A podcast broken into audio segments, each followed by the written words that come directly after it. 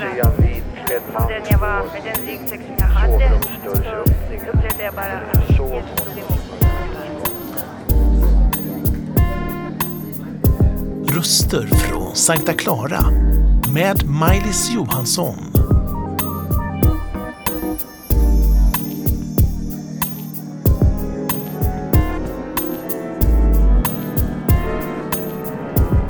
August.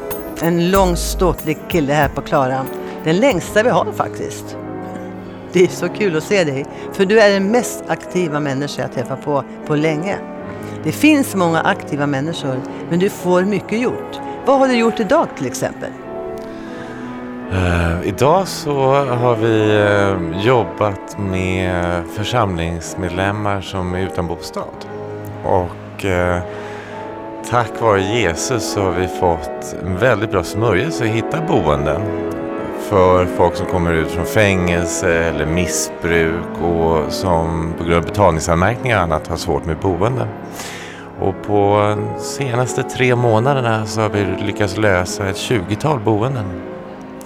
Så att det är enormt givande och det är fantastiskt roligt att se glädjen i ögonen hos de som flyttar in.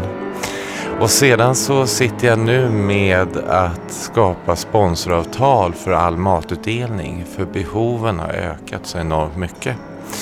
Så, så nu sitter jag med några riktigt stora matvarukedjor och tittar på lösningar för att kunna ha ännu mer mat att dela ut på måndag eller på vardagarna på morgnarna. Så att det har varit dagens uppgifter och sen så var det en ny familj som är på väg in i Klara kyrka, en ung familj och du har stöttat dem och hjälpt dem lite. Så, så att eh, det har varit en härlig dag i Herrens tjänst. Eh, du har ju en eh, bakgrund som inte jag har kanske. Du är inte uppväxt i ett kristet hem förstås. Men berätta lite kort om din bakgrund och eh, eh bakgrunden gjorde att du fann Jesus. Ta först bakgrunden får att höra.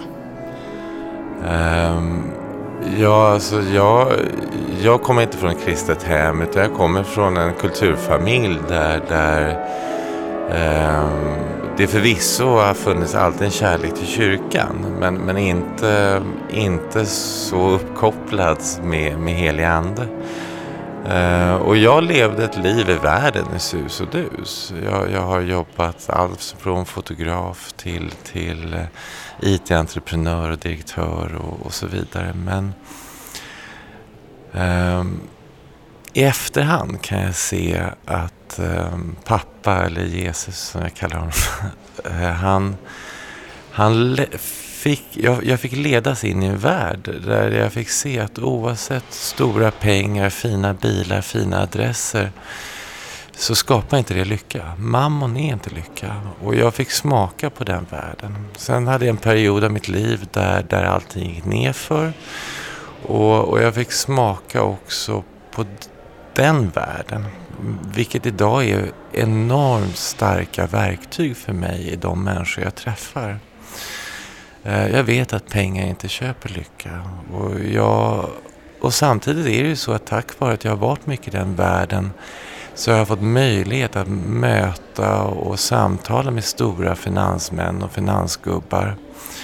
Och, och det, det finns ett tomrum där och en längtan.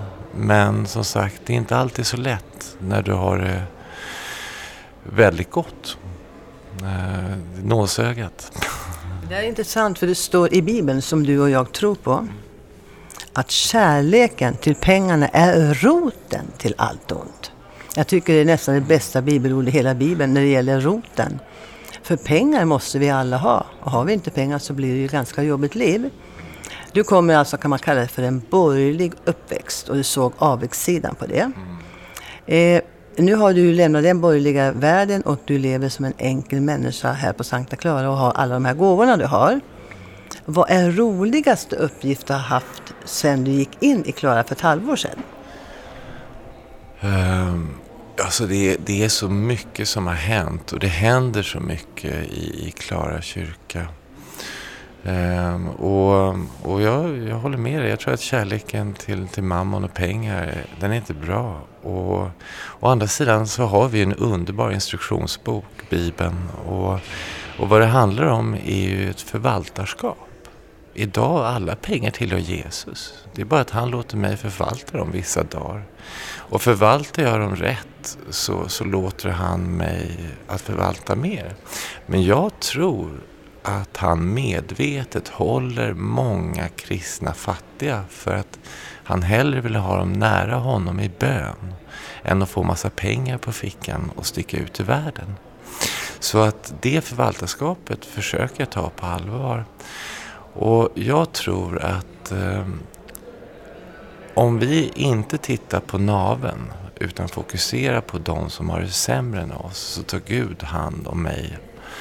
Och, och den tillfredsställelsen jag kan känna när jag ser tillväxt och jag ser god frukt. Sen tror jag man alltid måste dra en skillnad på kallelsen och människan.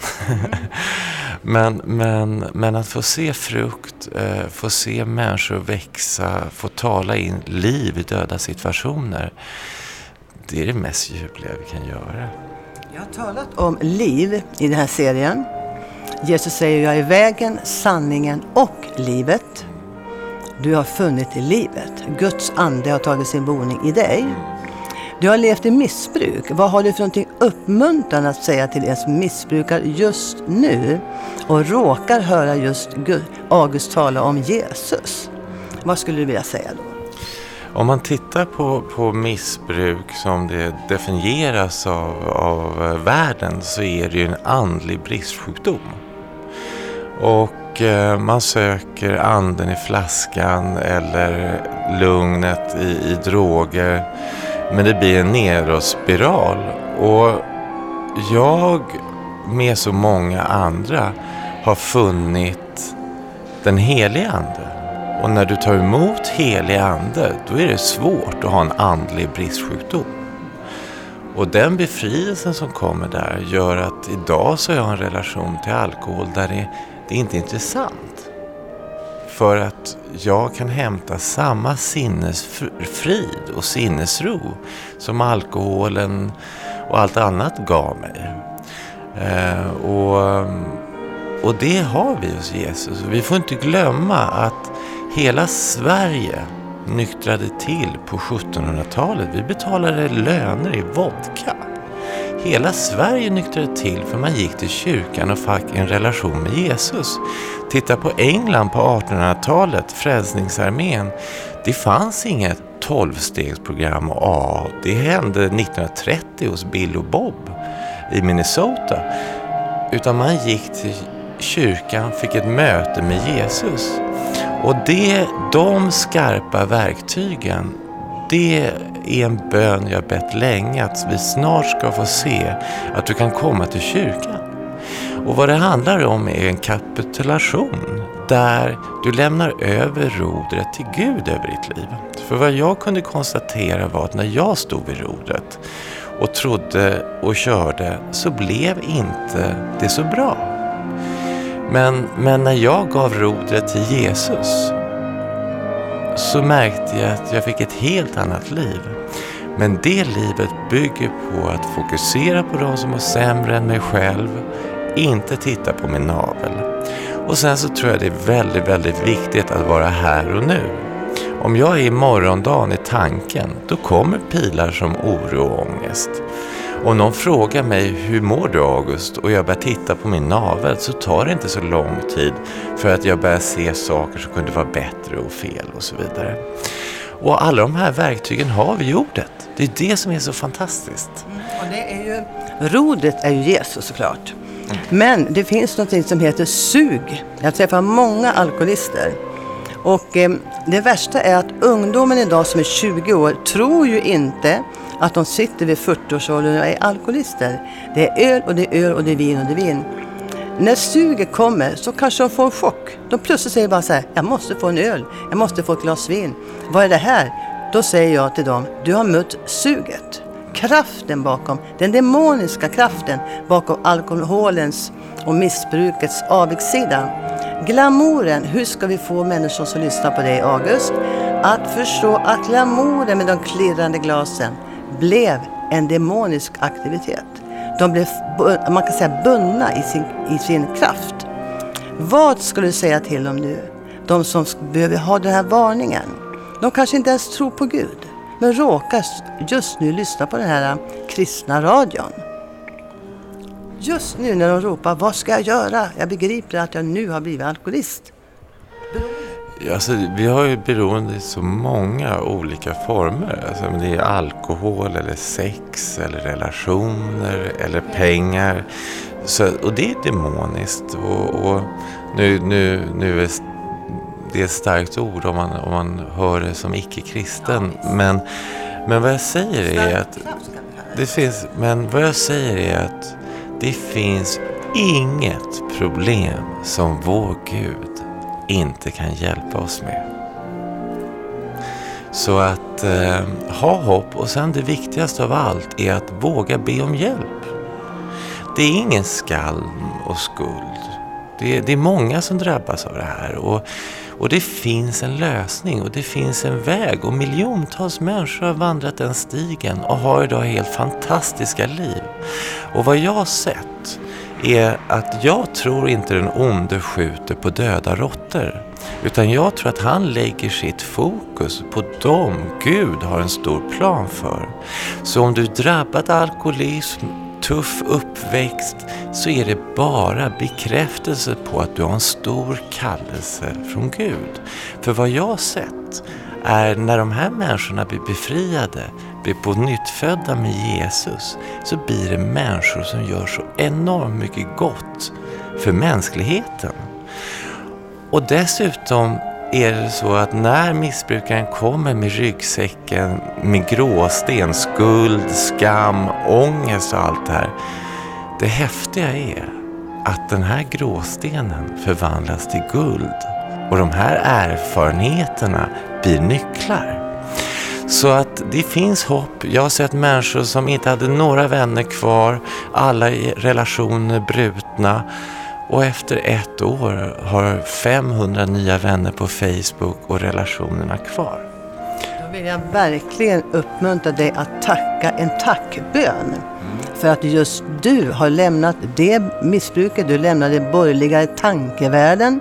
Du upptäckte att det var tomhet och ingenting annat. Om man säger så. Och idag har du funnit Jesus Kristus. Och här sitter du August, så vacker och levande, underbar. Får vi höra dig bedja en tackbön för att du har blivit frälst. Som slutminut på den här intervjun. Ja, jag prisar dig Jesus. Jag prisar dig Jesus. Och um, jag tackar dig för att jag kan komma till dig vad det än är. Att jag kan lägga alla mina bekymmer på ditt altare, Herre. Jag prisar och tackar dig för det och jag prisar och tackar dig för alla människor jag får träffa. Jag prisar och tackar dig Jesus för alla som lyssnar. Jag ber Herre att alla som lyssnar och söker dig, visa att du är den levande guden. Och det är bara att kapitulera och gå ner på knä och be i Jesu namn och avsluta med Amen, så kommer du Jesus. Så jag prisar och tackar dig Jesus att du har gett mig nytt liv och jag får leva i ditt ljus. I Jesu namn. Amen. Och jag ser också som slut att kom till Sankta Clara, fråga efter August och om du har frågor till honom så kommer du få bli omhändertagen av honom.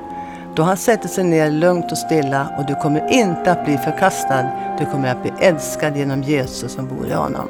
Så Guds frid och tack för att ni har lyssnat. Amen. Amen.